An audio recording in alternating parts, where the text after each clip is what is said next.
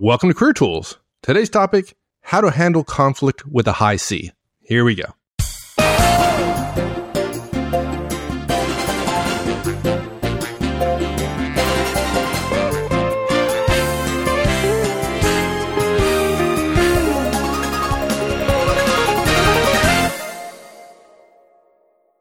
Well, we get uh, asked questions about conflict all the time, and one can have conflict with high Cs. I know because I've been in conflict. Yeah, yes, you can. this show is about me. finally, finally, finally. So you said you said several times, right? What, what is it your dad said about conflict? You know what? He, I think he recognized that I would tend to have a sharp edge, and that I would No. uh, sharp elbows, if you will, and I would create conflict sometimes where I went. And he, he reminded me that sometimes conflict is good, sometimes it's bad, but fundamentally don't assume that conflict is inherently bad. He, he was basically chiding me on creating a conflict where there didn't need to be one. And he said, but I want to caution you on something. He said, never forget that the definition of conflict is two human beings being in the same county. Meaning, you take two people in the same county in the U.S., which is thousands of square miles in most cases, and you're, you're talking about conflict. There's always going to be conflict. And so for those of you who are naturally uncomfortable with conflict, and that tends to be the S's and the C's in the world, although that's not black and white. If you have five or 10 or a 100 or a 1,000 human beings in an organization, or even 500 or 1,000 people in a building, there's going to be some conflict. If you're sitting around thinking that your goal is the absence of conflict and there are a thousand human beings, it's a pipe dream. It's never going to happen. It's never going to happen. Although there are many S's and C's who watch a D and an I or two I's or two D's arguing. You and I have had this experience, Mike, and they think there's conflict when in fact the two D's go, we're not in conflict. We're not arguing. It's, it's all good. It's a conversation. Yeah, we're just we're just conversing. He has his point, I have my point. I'm okay with his, he's okay with mine, and we're fighting for our point of view. But we're not in conflict with one another, even when we disagree. The thing to remember about this, and to tell you the truth, I miss this as often as anybody else. Each of the four disc styles, D, I, S, or C, assertive in task, assertive in personal, uh, reserved in personal, reserved in task, we all handle conflict differently. And if you know there's going to be conflict, it behooves all of us to say, how can I handle conflict more effectively? Can I turn a situation where somebody else and I disagree into a win- win-win? And the fact is you can if you'll think about it a little bit first and you'll prepare a little bit based on the type of person you're talking to. And in this case, Mike, I think we're talking about high Cs, right? We're talking about high Cs. That's right. High Cs. So Mike would be the expert there, not so much me. Mike is the high C. High Cs folks, for those of you who don't know DISC, are the conscientious people, the engineers, the accountants, the software developers, the people who really don't like people. They tend to see the world as fairly black and white. They like working with computers as an example because computers don't talk back and they don't have feelings and they do what you tell them to do and they're fairly manageable as opposed to people which are wildly unpredictable. And working with a high C, when you're in conflict, there are some rules or some suggestions that we have that might make you more effective. Now, Mike, before I get into the agenda, when you think about your career and being a high C, forget about the podcast for a minute. When you thought about being in conflict, what was it that made you in conflict? And just off the top of your head, how did you respond to it?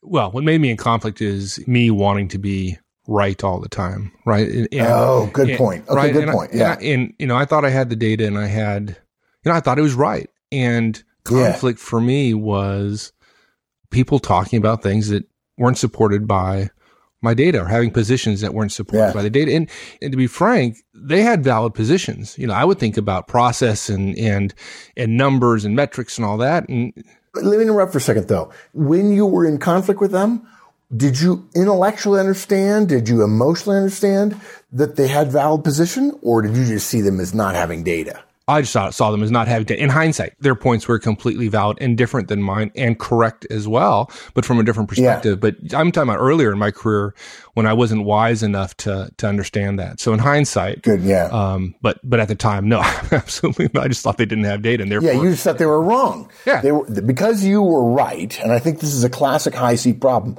Because you were right, any point of view that was different than yours was wrong.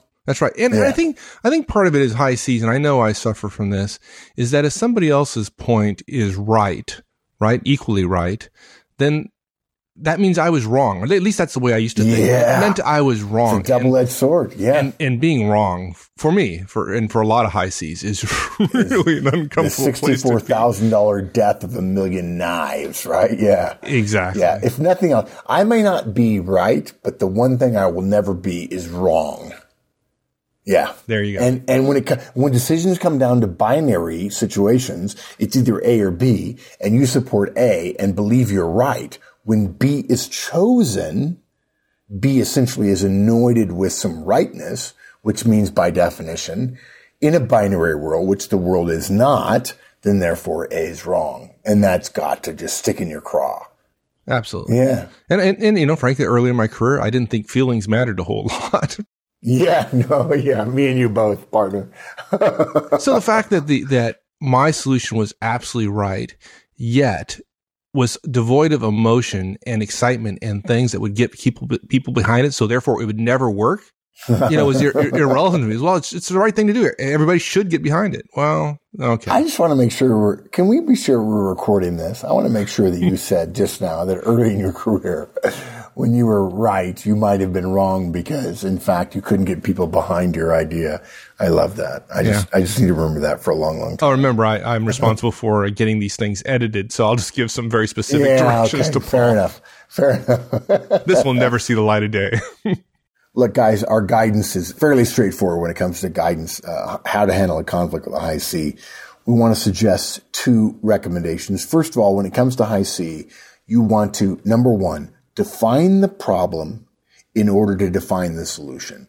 So many times when we're in conflict with a high C, it's because we disagree on the problem. We disagree on the definition of the situation. We disagree on the givens. And so we want to recommend that by defining the problem specifically and precisely, what that tends to cause is it moves the problem outside of you and the person you're in conflict with. You begin to talk about the problem as an external entity, as a set of circumstances that are separate from you and the other person. In other words, you can be in agreement as people and yet agree to see the problem differently. And the second thing you do relative to defining the problem is finding the best approach together. And there are some things some phrases that will make you more effective with high C's. And that's the second part of our cast. The first one is perhaps we can agree on the factors and issues. And I'll tell you, the number of times I've used this phrase, let's agree on the issues that are impinging upon this problem. And you realize, holy Toledo, the reason the problem is so impossible to solve is we, we don't even agree on the factors and issues. So starting there is a way to start with facts and figures and known issues. And if you have a disagreement, but you identify early that you've got factors and issues as problems, that you disagree on those things, it makes it easier to feel like, aha, I'm at peace about the fact that you and I were in disagreement because we didn't even agree on the factors of the issues that related to the problem. Another thing you can say that high Cs love, and Mike, feel free to chime in. Another thing, that if you're working with a high C, a guy like Mike, a little bit more of a perfectionist, a little bit more who dots his I's and crosses his T's, a phrase you can use is, we need to do what makes the most sense. Not what feels good, not what my gut tells me. Listen to those phrases. What feels good, what my gut tells me, but rather what makes the most sense. Yeah. If I, guys, if I talk to a guy like Mike and I say, I'm going to go with my gut here, inevitably, whether Mike knows it or not, at some subconscious level, Mike's response as a high C. and, and by the way, my way of doing things is no better or worse than his. And if I don't appreciate his high C-ness, when I say, my gut tells me you ought to do X, Mike's first response is, Mike, what do you say? What does your gut tell you when I say to you, dude, my gut is telling me you ought to do X? It tells me you're pulling the answer out of some dark place that I don't trust. Yeah, exactly, right? yeah. There's no data here. There's no facts here. There's no thinking. There's no reasoning. There's no logic. Yeah. So when you say we need to do what makes most sense, you're appealing to the high C, the need for logic and rationality and optimizing thinking.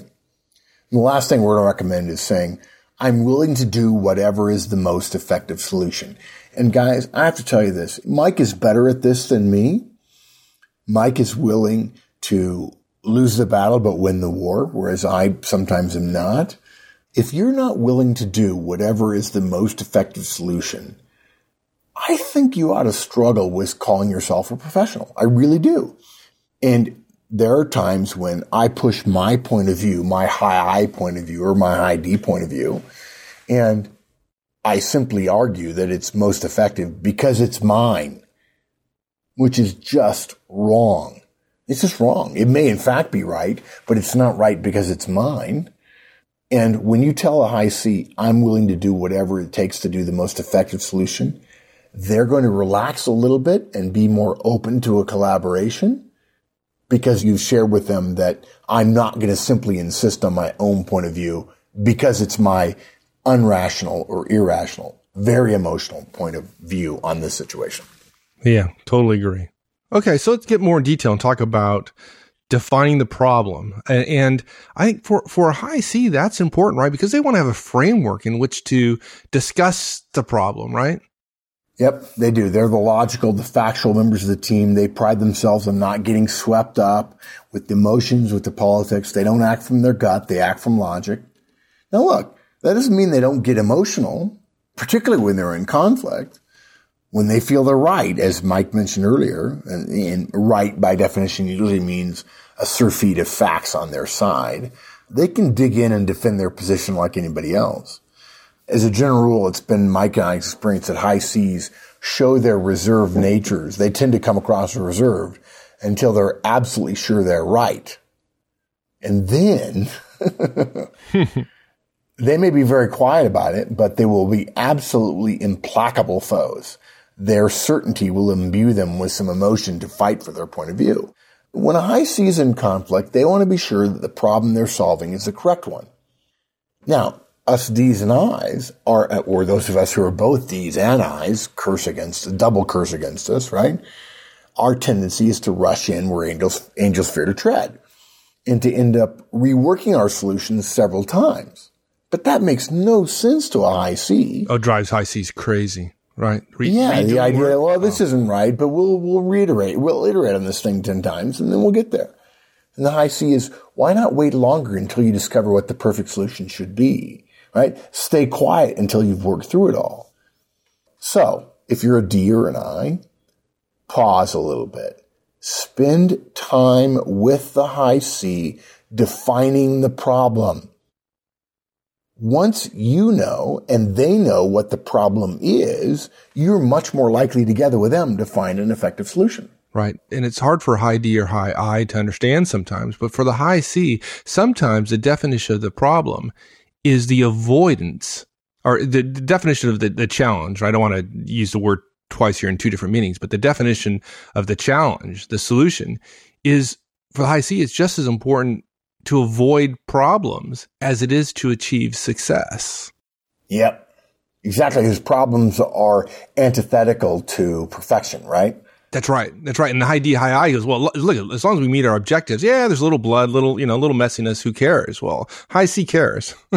generally. Yeah, I don't care. I mean, as a high D, high I, my natural tendency is I don't care if there are problems. I really don't. I'm okay with that.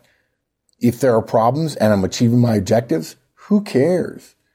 The high C says there's almost no way to achieve your objectives while still having problems. And I just put words in your mouth, Mike. You, would you agree with that? No, I'd agree with that. Yeah. Yeah. Yeah, okay. absolutely. Yeah. So now, and by the way, folks, if you can't figure out that you are seeing a window into the Manager Tools soul in terms of what Mike and I argue about, And if you're saying to yourself, I really think Mike is the smart one of the two, you're probably a high C. And if you're thinking, I really like that Horstman guy. He makes things happen. You're probably a deer and I. there you go. Just making our biases clear, right? Yeah. Exactly. If you're a high D or high I, like Mark on Facebook. If if not, then like me. Oh, that's right. You don't have a Facebook account. That's, that's right. I don't, don't have a Facebook. I guess account. I win. Yeah, that's a longer story. Yeah.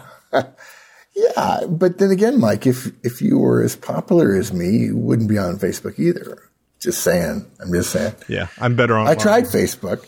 I tried Facebook. What a disaster. My kids are like, Dad, it's all work.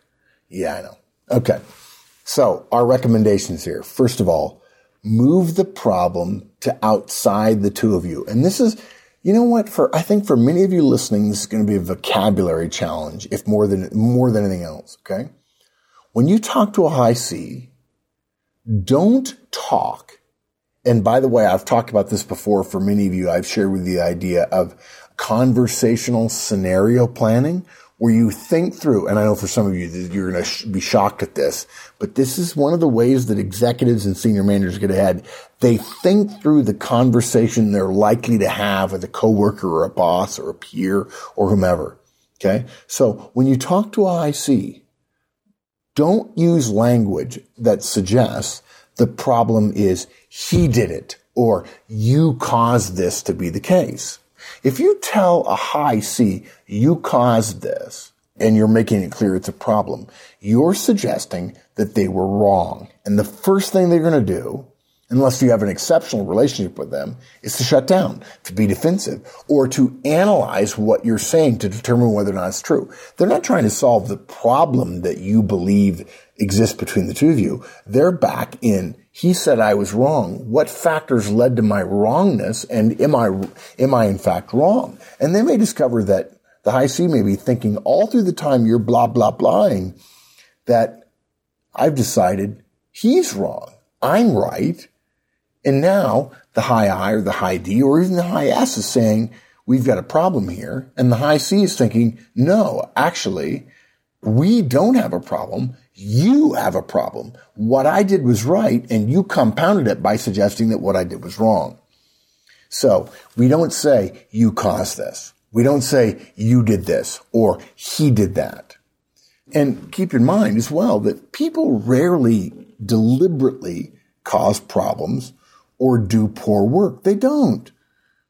Even if wherever you are in the spectrum of DISC or anywhere else, even if you feel that someone else caused you more work or caused your work, the work that you did that was added to theirs to be ruined, they probably didn't do it on purpose. And even if they did, calling them on it probably won't help you solve your problem. If you express those kinds of negative feelings, well, here's what you, here's the mistake you make, or here's where you went wrong. If you did that to a high C, it's going to cause one of two things either they're going to shut down completely, which is a way of saying, I simply disagree with you. And by your very statement, you prove to me that you're not worthy of a conversation with me. Mike, admit it. You know that's true, even though I'm a high I. That's exactly right, isn't it? That's right. That's right. Yeah, exactly. Or, unfortunately for some of us, for high C, they'll show you one of their rare flashes of anger. And forget about the response to either one. Both of these are very bad signs regarding working with high Cs. Now look, you can choose to believe in the best of people, or you can just act this way in terms of avoiding, and when we say act this way, we mean avoiding pointing out who caused the problem. You can avoid that just because it's more effective. Guys, the way to do this is define the problem outside the two of you. Instead of saying you caused the system to be offline for three hours, say the system was offline for three hours. How do we prevent that in the future? That's the way to do it. Don't cast blame. Don't cast aspersions. If you cast an aspersion on a high C, they're going to spend half an hour of your conversation trying to determine whether or not you're right. And probably with their emotions engaged, directed against you. And so their analysis is not going to be that good. Yeah, that's right. Yeah. Mike is having this experience of saying, my God, he's describing what it's like to work with Horstman. It's amazing. You're describing the frustrations of working with those hands. So. Yeah, yeah, I know. I, no, no, no, no, no. These aren't, dude. These aren't frustrations for me. I know these things are true, and I stumble and forget them at times, and open my big mouth and go, "How can this be? How can this be? What possibly could have gone wrong to cause this to happen?" Uh, well, he says, I'll carry a recorder around and, and it's, it's sometime I'll, we'll, we'll, put it on a cast and people can hear how the conversations oh, go. That would be very interesting. Kill me now. Shoot me in the face right now. Yeah. So look, once you agree in principle that you want to move the problem to being external to the two of you in the conversation, the next thing you've got to do is, okay, okay, the problem exists over there. Here's the two of us over here. How do we find the best approach together? Now, look, if you're dealing with a high D, just tell them what to do. Okay. They're comfortable with giving orders. They're comfortable with taking orders. Unfortunately, with high Cs, that approach works less well. Instead of dictating what you want done with a high C, and by the way, a high I's example of let's do X will also be seen as dictating to a high C. Sit down and talk to them logically about what the best approach is to the particular problem once you've defined it outside of the both of you. For you assertive styles, for you D's and I's, that means asking, hey, dude, actually you probably wouldn't say dude do I see because they would look it up in the dictionary and say technically that's not the most widely available, most professional use. So you would say, sir, this is a little tongue in cheek, folks. You would say, what's the best approach? What do you think will work based on the situation we're in now? And then for you D's and I's, you've got to sit on your hands, figuratively speaking, and listen, fully listen to the answer.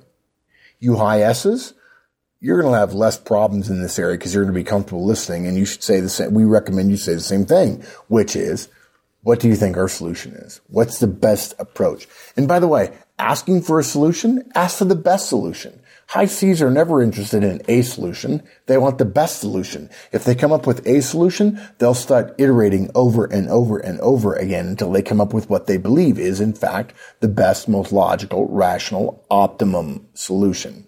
And they're willing to share it with you because it's not a matter of opinion. It's simply a fact that this is the best solution. What are the things you can say to a high C as if I don't know that will lead to a better conversation around solutions. Well, folks, I'm not I'm not going to list all of them real quickly up front because if I did, Mike might just roll over and scratch himself on the scratch himself on the belly and fall asleep purring. So I'm going to dole them out a little bit at a time here. Right? And we have a healthy number. Mike, wouldn't you agree that we have a healthy number, a higher percentage than the population in general of high Cs? So when you hear these phrases, we don't want you to just curl up in a little ball and just be happy. We want you to stay with us for the next 10 or 15 minutes of this cast. One of the things you can say is, perhaps we can agree on all the factors and issues at play here. Let's bullet them out. yeah, yeah. And the beauty of this, this phrase is all about the problem it helps you stay in the problem space for that much longer. And high Cs really believe as a general principle, as a general approach to professional life, that an accurate analysis and definition of the process or the problem leads to a much better outcome. And where us high D's and I's, as an example, have a tendency to jump to a solution. And we are not as good at spending time agreeing on a problem, which is a weakness of ours, no question, particularly if the problem is complex. So it's far better, you D's and I's, to spend time agreeing on what the problem is. For example, if the problem is in some numbers on an Excel spreadsheet, can you at least agree on which numbers are incorrect? Can you agree that they're only incorrect on this sheet or are they coming from a download from somewhere else where in fact the original data may be corrupted? Is the problem restricted to your team or have the numbers been propagated to other places as well? That kind of let's fix the actual root of the problem within the purview of your work and your ability to make changes are an important part of being clear about what the problem is so that a high C can feel that they're coming up with a solution that is ideal or at least optimum for the problem set that exists. Yeah, and I like that for a couple of different reasons. You know, first, for me, it helps like finding places where you and I might agree, right? Which takes the whole emotional intensity yeah. down, which yeah. high Cs don't like. We it want, does. We want to we want to talk about facts and figures, and we want to have a logical discussion relative to an emotional discussion. So taking that emotional intensity down helps yep. a lot and moves us kind of to a more positive mental state where, frankly, we're more likely to find a solution. You know what's interesting about that is you're talking about taking the emotional level down a little bit because it will help you feel better about the solution. But the, the fact is 95% of the time, taking the emotions out of a particularly, particularly in an analytical situation, everyone does better solving an analytical problem without their emotional component in place. You just feel better if there are no emotions in the discussion. Right? You and I, how many times have you and I been in discussion and you stayed rational? And I've just said, are you kidding me, dude? What are we going to do? Are you kidding me? It's been like this for two years. Are you kidding me? What are we doing here? and I'm expressing an emotional state. And if I go too far, you shut down. Right which is stupid on my part because you and I are engaged in the discussion to get to a solution, but I allow my emotions to rule me and say, dude, really? Are you kidding me? It's been two years we've had this problem. Yeah, absolutely. Yeah. Do you think Wendy wrote this cast so I would change my behavior? Is that why she did this? I think it might be. Maybe. I think this is secretly you and Wendy working against me, isn't it? There you go. Yeah, there you go. Perfect. Yeah. Thanks, Wendy. I appreciate Thank it. Thank you. Yeah, yeah. the other reason I liked what you, you said is that defining the problem clearly leads to a, to a situation where we can have a discussion and come up with a solution, implementing a solution that doesn't lead to other problems down the road. Like I said earlier, that, that's important to a high C. Yep. I think back to our experience, you being more of a high C and me being more of a high I, and the number of times where I've pushed emotionally to draw a conclusion and you've hesitated because you weren't certain that the, that the conclusion was rational, that it was reasonably well thought out. Yeah, I absolutely was like, let's make a decision fast because I feel good about it rather than let's make a decision that makes the most sense. So yeah, I agree. Totally yeah. agree. And it's absolutely a, an area I continue to work on and I'm not ideal in it. And we all have our burdens, and it appears that Mike's burden is me. and vice yeah. versa. So we, yeah, yeah. So we'll we'll talk. We, we can you know open the kimono on all my mistakes when we later on yeah, on another okay. cast. Yeah. So what else have you found to be useful with me and folks like me?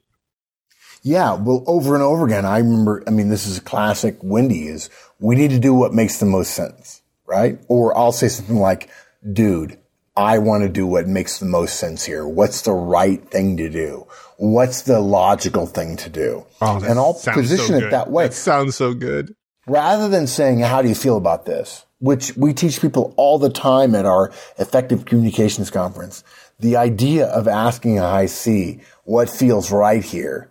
When you ask a high C what feels right here, they literally demote you and therefore demote the value of their answer to you because you ask a question so silly that how something feels might in fact impinge upon its value. It doesn't. It doesn't matter how things feel. What matters is what makes the most sense. High C's pride themselves on being logical, on being factual. When you say what makes the most sense, the high C goes, ah, okay, this is a person who understands, at least in this moment, whether I believe they did that a month ago or not, they understand that what makes the most sense, what is logical, what is rational, what is optimal is, in fact, the right thing to do. Now look, guys, let's be clear about something. 95% of the decisions we make at work are not moral imperatives black and white, right or wrong. They're choices we make that have benefits and costs. To a high C, saying that something feels right implies that it doesn't make any sense. To a high I, saying that something is analytically the best option implies that it's really not something that will inspire other people to their best work. But the fact is we're arguing about six of one, half a dozen of the other. But if you're going to work with a high C, you better say things about logicalness, factualness, about optimumness, if you will. When you say we need to do what makes the most sense, you're saying to a high C, we're on the same side. We're going to do the rational thing. Whatever that may be, whatever our analysis shows is the rational thing, which to a high C would be the right thing. It will say to them, we're on the same side of the problem. Now, it's okay to disagree with the high C about the recommendation one would make about the data, as long as you're agreeing on the data. Too many I's and S's and D's, though, tend to not focus on the data and say, I believe we ought to do X, when in fact they don't consider the data at all. But if you've agreed that you're going to act in a way that makes the most sense, it's much easier to agree on a solution which is going to be palatable to the high C, even if they might argue with you about some of your conclusions. If we say, hey, look, let's be clear about the data, let's be clear about the facts, let's be clear about the logic here, they're okay with somebody saying, I draw a different conclusion from that. But if you say, well, I ignored the data, the high C will say, well, then I'm going to ignore your conclusion. It's easier for a high C to agree to a solution which will satisfy the logical and rational factors if you've said, hey, let's agree on what make, let's agree that we're going to do what makes the most sense here. Right. Yeah, I agree. Sometimes we joke about high C's and think that high C's, you know, they think they're, they're so smart and they have the right answer all the time. And that's, that, that's not really true, right? Um, high, they're professional, high C professionals, just as our high D and high I and right, high S professionals. Right. And they don't necessarily have to be right. They just want to believe that there's some logic, even if you they disagree with it. They just want to believe that you've at least thought through it and two yep. different rational people can come to two different conclusions based upon the same data. And high C's are perfectly okay with that. But if you don't say that you're going to do what makes most sense, then high C's can often come to conclusion that you're not basing it on logic or f- facts at all, right? Exactly. Yeah. And that leaves us to the last point, which is I'm willing to do whatever is the most effective solution. In any conflict, guys, your willingness to step towards the person you're in conflict with tends to de-escalate that conflict. You and I can't be in conflict if one of us refuses to fight with the other person. Now, uh, yeah, there's a case to be made for why passive aggressiveness is a bad thing. But if you're genuinely willing to work towards a solution, and you say, I'm willing to do whatever is the most effective solution, even if we might argue about the definition of most effective, a high C is going to love the fact that you're shooting for the most effective solution. The logical, the right as in correct thing to do is what he or she wants to do. The fact that you're willing to act in that way, even if you disagree about some of the details, takes a lot of the emotional conflict or the the reservedness or the defensiveness of the high C away from the moment and allows you to start looking for solutions that'll work for everybody together. And that's really it. Look, over and over and over again, what I've seen is high I's like me saying, dude, it's simple. It's this. And the high C saying, no, it's not simple. And it's not that. And the high I gets tied to his or her point of view. And they feel like they're in conflict with high C's a lot, in part because they make the conflict worse. There are very few high I's in the world that would actually say, you know what? I really don't want to agree on all the factors and issues here. I don't really want to do on what makes them do what makes the most sense. I don't want to choose the most effective solution. Nobody would disagree with that. They'd all be like, no, those are all fine with me. But because we don't say them, and because we don't then work in that direction, remembering that at any time we can say, I hear what you're saying and I feel or I think we should go in a different direction. Too often, I think we take a position and then we figure out the words to defend our position. And it's far smarter when you're working with people who are different than you to choose your words carefully to find common ground, if you find the common ground verbally and, and vocabulary wise, if you end up coming to a different conclusion, you will have done so in relative harmony. And that will allow you to disagree in the future or agree in the future much more easily. And remember, most of the people that you talk to on a daily, weekly, monthly basis, you're going to continue talking to on a daily, weekly, monthly basis. Sometimes you're going to be in conflict and being respectful of a high C, a D, an I, an S. It doesn't matter who. And knowing how to behave in that conflict is going to increase the chances that when you're in conflict with somebody, it's not a conflict that creates a crisis in the relationship. And that's exactly what we want to avoid. There you go. All right, my friend. Thank you. You bet, partner, anytime. All right, we'll see you. Thanks, everyone. That's it. We'll see you next week. In the meantime, have a great one.